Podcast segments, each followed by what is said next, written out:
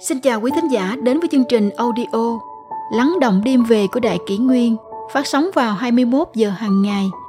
Đại Kỷ Nguyên hy vọng quý thính giả có những phút giây chiêm nghiệm sâu lắng sau mỗi ngày làm việc bận rộn. Hôm nay, chúng tôi xin gửi đến các bạn thính giả câu chuyện 14 chữ quý báu nhất đời, người thông minh nhất định phải nhớ. Chúng ta có lúc cảm thấy rối bời, làm thế nào để đối nhân xử thế trong cuộc sống vội vã này? Dưới đây là bảy từ vựng triết lý kinh điển tu thân dưỡng tính. Chỉ 14 chữ nhưng cả đời học cũng không hết. Xin lỗi. Nho ra giảng kẻ biết mình thì không oán người hay bậc quân tử trách bản thân, kẻ tiểu nhân trách người khác. Học được xin lỗi là đã đạt tầng thứ cao của người quân tử rồi. Bất cứ việc gì, trước tiên hãy tìm nguyên nhân từ bản thân mình, chứ không lấy người khác làm lý do. Xin lỗi vì lỗi lầm của người khác không chỉ là một cảnh giới tinh thần, còn là một cảnh giới nhân sinh. Phật gia giảng phật tại tâm. Tu phật chính là tu cái tâm mình. Trước lỗi lầm của người khác, tự soi bản thân mình xem còn có khởi cái tâm bực tức, oán trách hay hỉ hê không?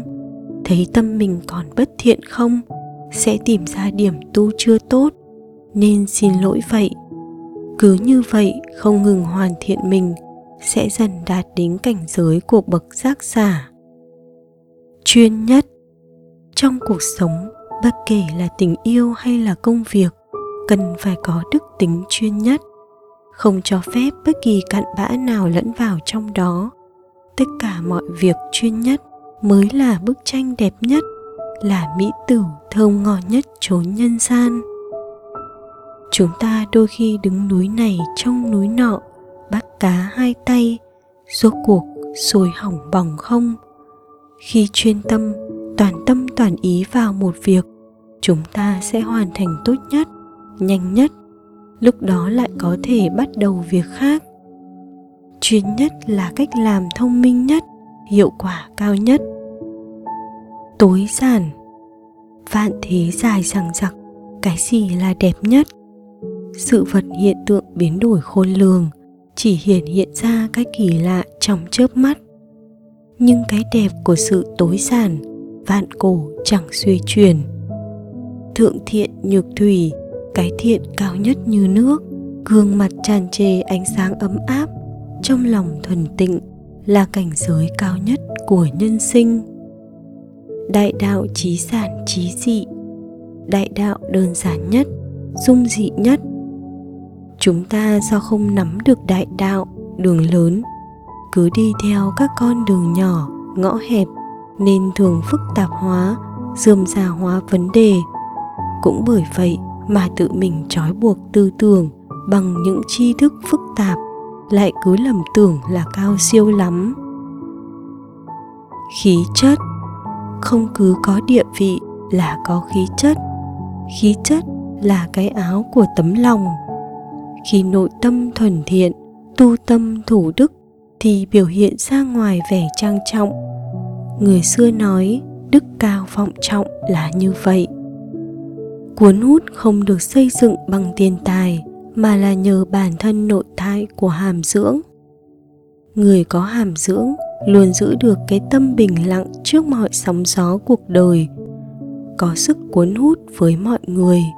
Họ tựa như bến cảng an toàn cho tàu thuyền neo đậu, tránh sông bão cuộc đời. Điềm đạm điềm đạm không phải là vẻ bề ngoài giả tạo mà ra, mà là sự thể hiện của khí chất. Người điềm đạm như đầm nước tĩnh, chẳng điều gì làm cho nổi sóng, chẳng việc gì động đến cái tâm họ được. Phải trái qua khổ công ma luyện tâm tính giữa dòng đời ô chọc, rất lâu dài mới có thể đạt đến được. Đây cũng là cảnh giới của bậc đắc đạo. Tha thứ gió qua lay trúc, Gió đi rồi nhưng không lưu luyến âm thanh. Nhạn lướt mặt hồ, Nhạn đi mà hồ không nắm bắt hình ảnh.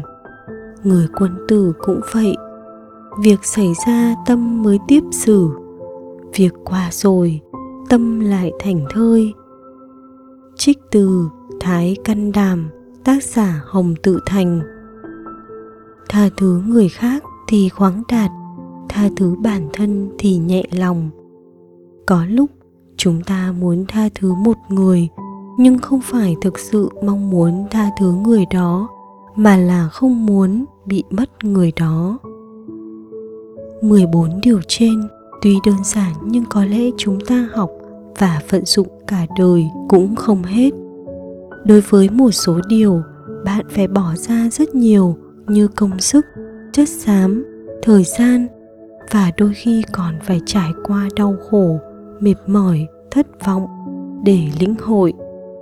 Đến lúc ấy, bạn sẽ thấy mình muốn trưởng thành, cần phải học rất nhiều điều từ cuộc sống. Cuộc sống xung quanh ta đều thay đổi mỗi ngày, tạo hóa ban cho tất cả các sinh mệnh đều có giá trị riêng. Chỉ là bạn chưa biết đến giá trị thực của nó nên bỏ qua hãy quan sát mọi thứ xung quanh và học hỏi từ những thứ nhỏ nhặt nhất. Cuộc sống chính là những người thầy giỏi nhất cho tất cả chúng ta.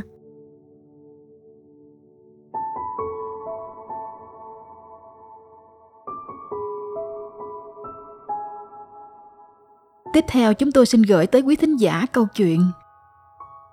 Trẻ nhỏ có ba loại hành vi này thì tương lai sẽ không biết hiếu thuận, cần kịp thời sửa chữa Người xưa có câu tam tuế khán đại, thất tuế khán lão, ý rằng nhìn trẻ lúc lên ba có thể biết tâm tính nó khi trưởng thành, nhìn trẻ lúc lên bảy sẽ biết cả đời của nó. Nói như vậy có chút hơi quá, nhưng không phải không có đạo lý. Hiện nay, những đứa trẻ hư hỏng ngang ngược ngày càng nhiều vô kể. Các hành vi bất hiếu với cha mẹ, ngược đãi người già, vân vân đều diễn ra thường xuyên. Kỳ thực đa phần nguyên nhân dẫn đến tình trạng này là do khi còn nhỏ trẻ có những biểu hiện hành vi không đúng nhưng cha mẹ lại không kịp thời phát hiện để mà uốn nắn và giáo dục. Dẫn đến trẻ lớn lên sẽ không hiếu thuận với ông bà cha mẹ.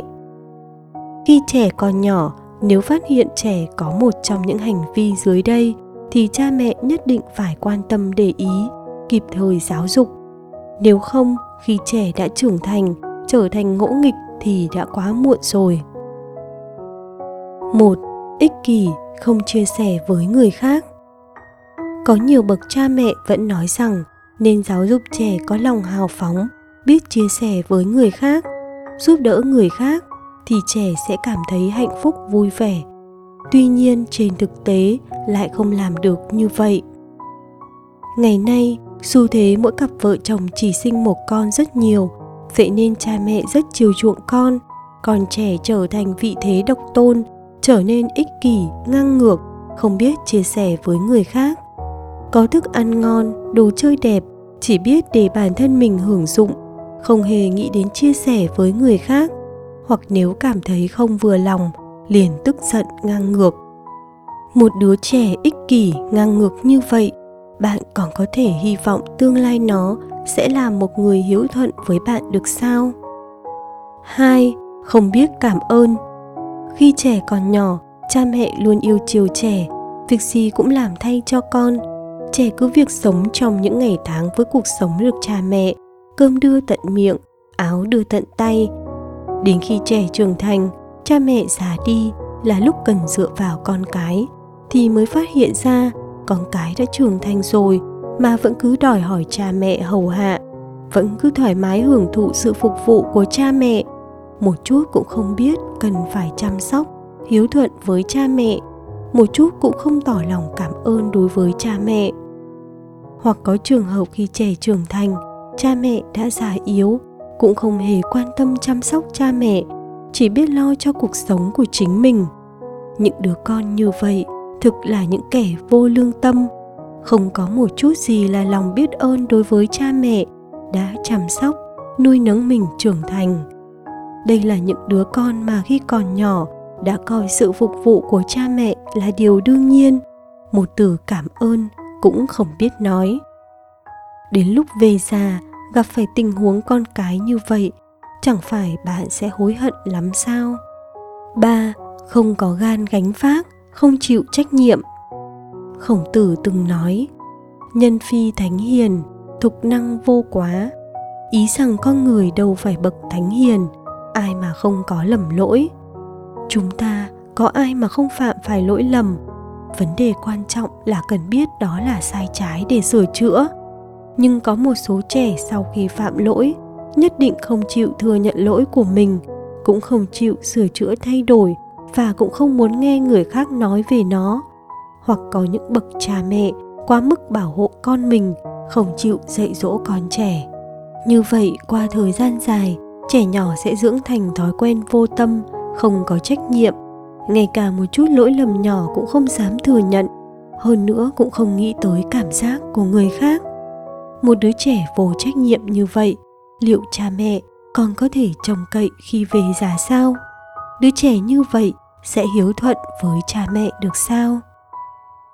Ba loại hành vi trên sẽ có dần dần hình thành và ngấm ngầm trong tính cách của trẻ theo năm tháng. Đến khi trưởng thành, chúng sẽ là nhân tố độc hại, gặm nhấm đạo đức nhân cách và lòng hiếu thảo của con trẻ. Vậy nên, ngay từ khi còn nhỏ, cha mẹ phải có cách giáo dục đúng đắn và kịp thời phát hiện những hành vi không đúng đắn của con. Mong rằng mỗi đứa trẻ của chúng ta lớn lên đều có thể trở thành một người có phẩm chất tốt, trách nhiệm cao